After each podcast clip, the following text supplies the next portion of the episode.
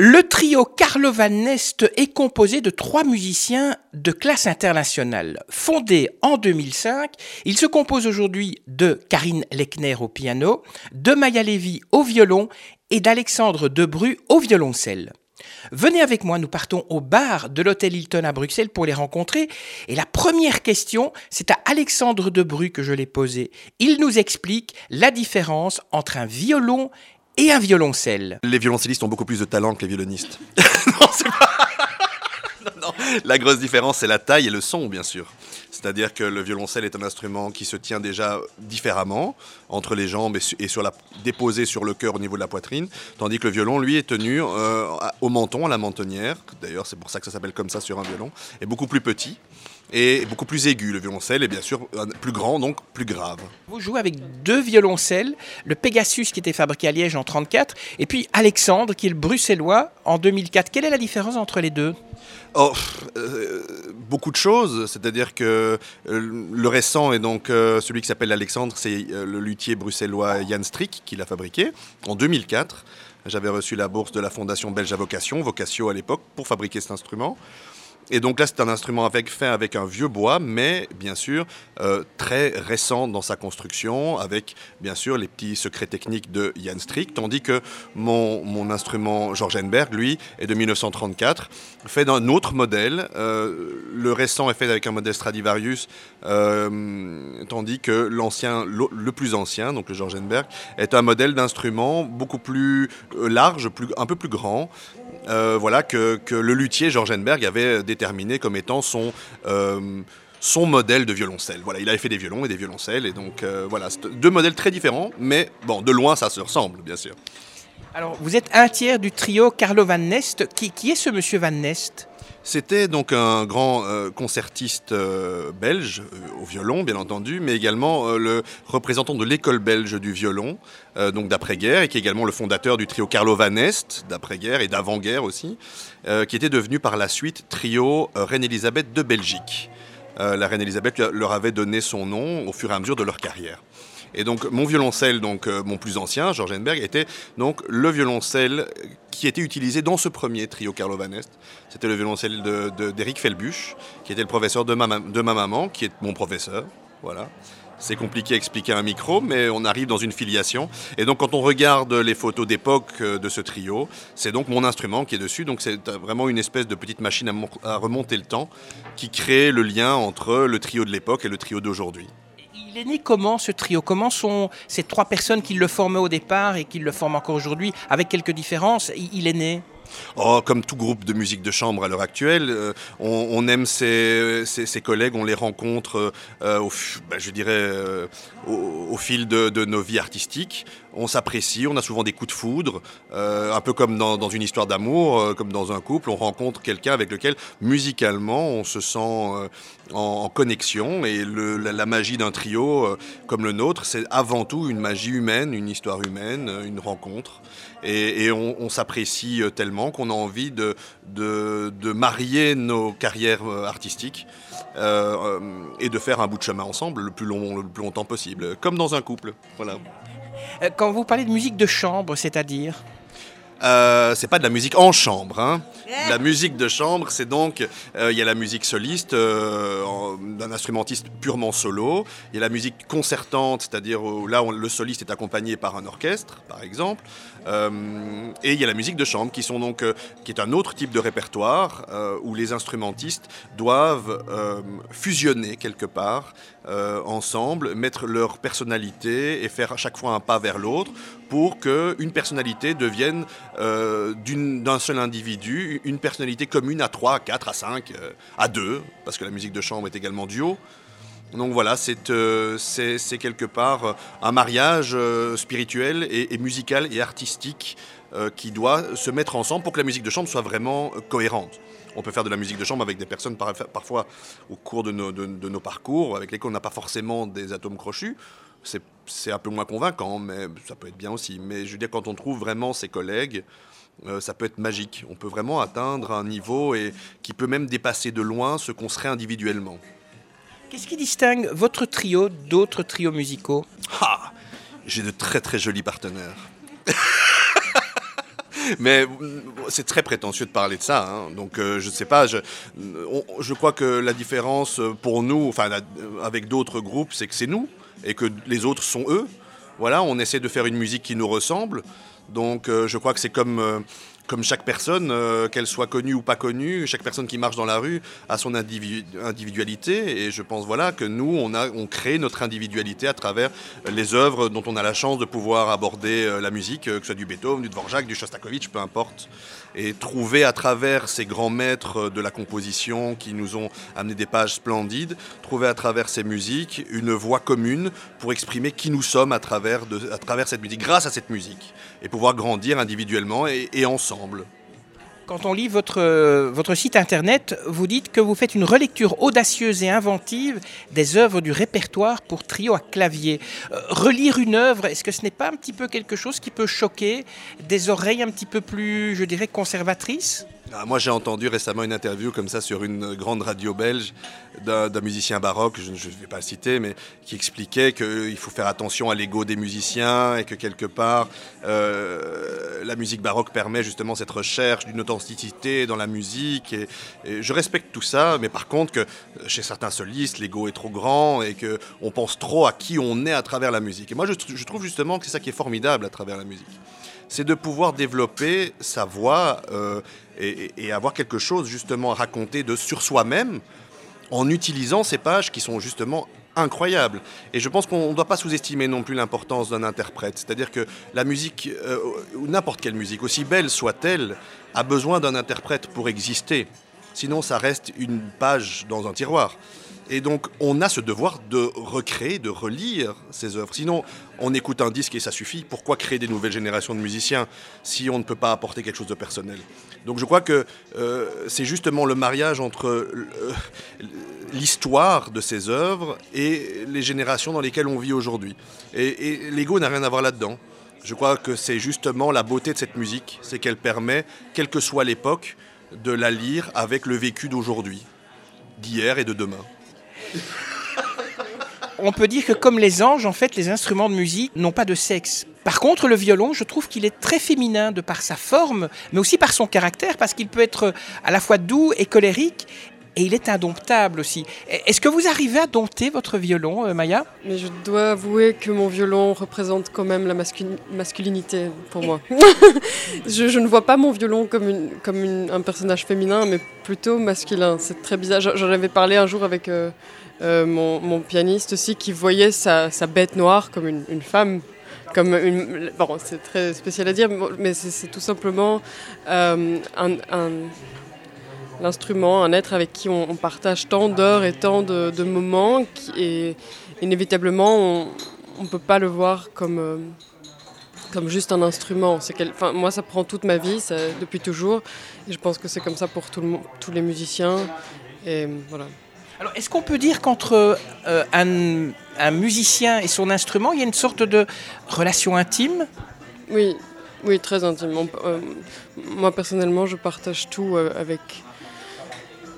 On met tout à travers l'instrument et la musique que l'on donne, donc inévitablement, on fait passer chaque sentiment. Pour ma part, c'est comme ça, donc c'est très intime. Alors, comment ça se passe votre, votre rôle dans le, le trio Van Nest? Est-ce que euh, vous, par exemple, quand vous choisissez des œuvres à jouer, c'est quelque chose qui se choisit à, à- à trois, ou bien il y a juste Alexandre qui choisit l'œuvre et puis euh, les, les- les deux suivent? Je choisis les obéissants. C'est signé dans le contrat, on a- n'ont rien à dire. on n'a rien à dire. Juste jouer les bonnes notes, c'est tout. Euh, non, non, non, quand même, on, on décide à trois. D'ailleurs, la, la dernière fois, qu'est-ce qui s'est passé avec le, le trio Arens qui on avait... Non, Alexandre connaissait bien sûr d'a- d'avant, toi tu connaissais moins.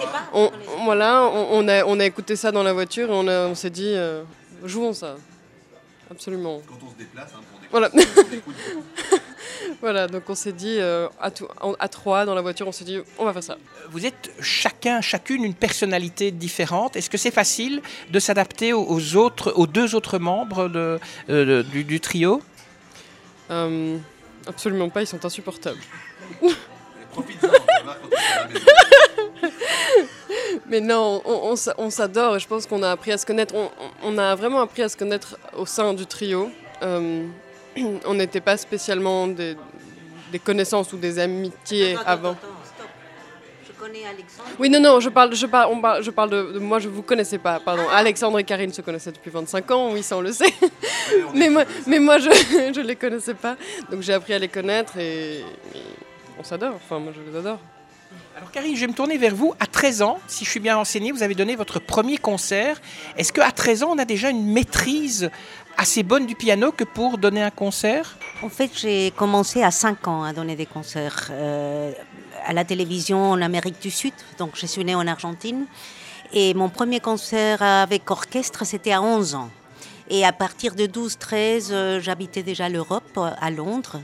Et là, je faisais déjà des tournées. Euh, voilà. Donc, je viens d'une famille de pianistes. Donc, pas jouer le piano, c'est pas concevable. Dans, une famille où il y a plus de pianos que de meubles. et donc, j'ai commencé à 4 ans. Mon frère a commencé à 2 ans et demi. Et donc, c'est très naturel de jouer au piano chez moi.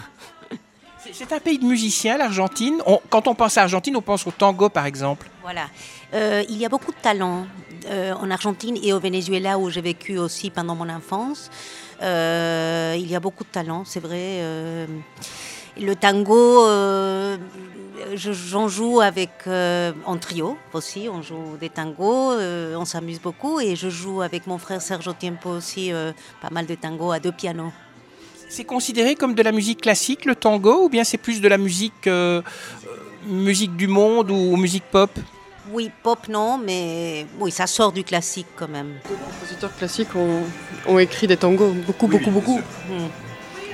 Je voudrais qu'on parle un peu de votre discographie, puisque lorsqu'on regarde un peu vos sites internet et qu'on se renseigne un petit peu sur vous, on s'aperçoit qu'il y a une énorme discographie. Alors, Alexandre, vous pourriez par exemple d'abord nous parler de la discographie euh, de votre trio parce que peut-être ce week-end, nos auditeurs ont envie de, de, passer chez leur disquaire et d'acheter quelques bonnes plaques de musique classique bah, Notre dernier, euh, dernier né, euh, dernier CD en trio, est l'intégrale des deux trios de, de Félix Mendelssohn qui est vraiment une musique extrêmement romantique, très bon public, euh, pas du tout difficile d'approche. Euh, et c'est vrai que oui, maintenant on travaille sur des prochains, euh, sur, de nouvelles idées. On ne peut pas encore en parler parce qu'on n'est pas encore tout à fait fixé. Mais c'est vrai que les disques en règle générale sont, sont pour nous très importants parce que c'est aussi pouvoir accoucher comme ça sur une petite galette en plastique une expérience de vie et puis euh, une expérience aussi, un acquis de travail euh, qu'on prend et dont on a besoin de temps en temps de, de, se libérer en, comme, comme, finalement un écrivain qui va écrire quelque chose. Alors bien sûr, on va me dire, mais un écrivain, lui, il va écrire son histoire. Mais nous, on essaye d'écrire un petit peu notre histoire, notre vécu à travers, encore une fois, ces pages de musique exceptionnelles que ces grands compositeurs nous ont mis à disposition. Karine, vous aussi, vous avez des CD qu'on peut acquérir? Oui, moi j'ai enregistré pas mal de CD avec orchestre, en solo aussi, mais les acquérir, ça c'est une bonne question. Ah, par Internet aussi. Hein. Euh, bah, la boîte à musique, par exemple, ici à Bruxelles, sur Internet, sur iTunes, sur Spotify. Mhm. En règle générale, parce que notamment toi tu as les, deux concertos de Brahms, euh, Maya des disques également avec son duo, euh, moi j'ai des disques aussi en soliste et autres. tous ces disques, on peut aussi bien les acheter en physique, il suffit de d'aller même à la FNAC, hein, je vous dirais, on les trouve, on sait les commander partout, finalement, où on vend du disque. Voilà. Mais si maintenant, euh, comme là, la, nouvelle génération aussi, parfois on a l'impression que c'est déjà du, domaine des dinosaures, euh, les disques, on a Apple Music, on a Spotify, on a Amazon, enfin, on tape nos noms et tout, tout est là. Je veux dire, c'est finalement très, très simple, aussi, aussi bien au, nom du trio Carlo Vanest qu'à nos noms euh, respectifs en tant que chambristes de nos côtés. Euh, ou, en tant que soliste, voilà. C'est quelque chose d'obligatoire pour un musicien classique, absolument, d'être sur iTunes ou sur Apple Music, par exemple? Ben, C'est indispensable d'avoir quelque chose à présenter à la base. C'est-à-dire que euh, maintenant, c'est devenu très, très facile d'enregistrer. la technologie est devenue très, très abordable à tous, finalement. Mais bon, en tout cas, on a, dire qu'on peut, qu'on peut faire sans, je ne sais pas comment. Moi, toute, euh, toute ma carrière jusqu'à présent, j'ai toujours eu besoin, on m'a toujours demandé, entre guillemets, euh, de montrer pas de blanche, c'est-à-dire, euh, est-ce que vous avez quelque chose à présenter? Après, quand on présente, on va dire oui, ben, vous avez quelque chose comme tout le monde, finalement. Mais si on n'a pas, c'est une catastrophe. Donc évidemment que c'est indispensable. Et puis nous, on en a besoin pour nous-mêmes avant tout. Mais, mais il faut être réaliste. Euh, bien sûr que le monde euh, et, le monde du, entre guillemets du business, si on peut parler encore de business en, culture, néanmoins c'est quand même encore un business. Il y a encore des affaires là-dessus. Euh, l'argent existe pour tout pour l'art aussi, et donc tout ça est, est indispensable à l'heure actuelle encore, bien sûr. Alors Maya, on va se tourner vers vous. votre dernier CD, on peut aussi l'acquérir à la FNAC? Oui, bien évidemment, et partout, normalement, chez tous les disquaires Possible, normalement, oui. Vous nous donnez le, titre euh, C'est un, CD qui est dédié aux complètes sonates de, de Grieg pour violon et piano. Euh, voilà, une intégrale donc. Avec euh, Mathieu, oui, Mathieu Idemzal, qui est mon pianiste, avec qui je travaille depuis 4 ans. voilà, c'est aussi une le violon, c'est aussi un instrument que l'on retrouve dans d'autres types de musique, comme par exemple le bluegrass ou le, folk.